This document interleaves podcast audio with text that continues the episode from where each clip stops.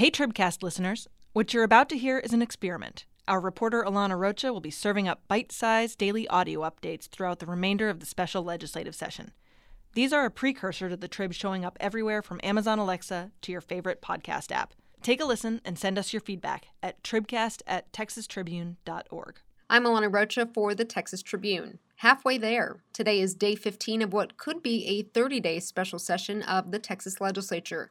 A few takeaways. The Senate front loaded its calendar, passing bills on all but a couple of Governor Greg Abbott's special session agenda items, including the controversial bathroom bill to regulate which bathrooms transgender Texans can use. The House has yet to even hear the measure in committee. That chamber is moving much slower overall, taking one issue one day at a time, and approving bills much different than those the Senate passed. On Tuesday, House members took up the state run health insurance program for retired teachers, giving initial approval, at least, to a bill that would tap the state's emergency savings account to inject $212 million into the program. Embattled State Representative Dawnna Dukes made it to the House floor today, showing she had no plans to leave office.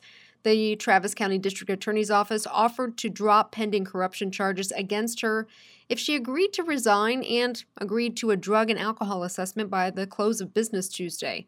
Dukes is accused of using legislative staff to run personal errands and for being compensated for days she did not work at the Texas Capitol. She has denied the accusations.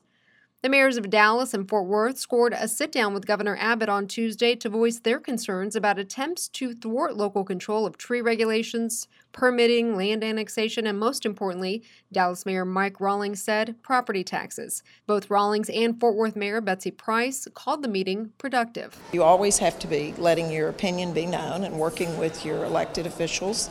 I mean, we're elected officials, we answer to the same constituents they are, and we're trying to educate them on what we're hearing from our constituents. Look, we disagree on stuff. There's no question, all right? but let's be leaders and let's uh, let's agree and make this state better. Rawlings stayed to meet with state representatives as they continue to consider many of these issues. Consider visiting texastribune.org for all of the latest developments. I'm Alana Rocha in Austin.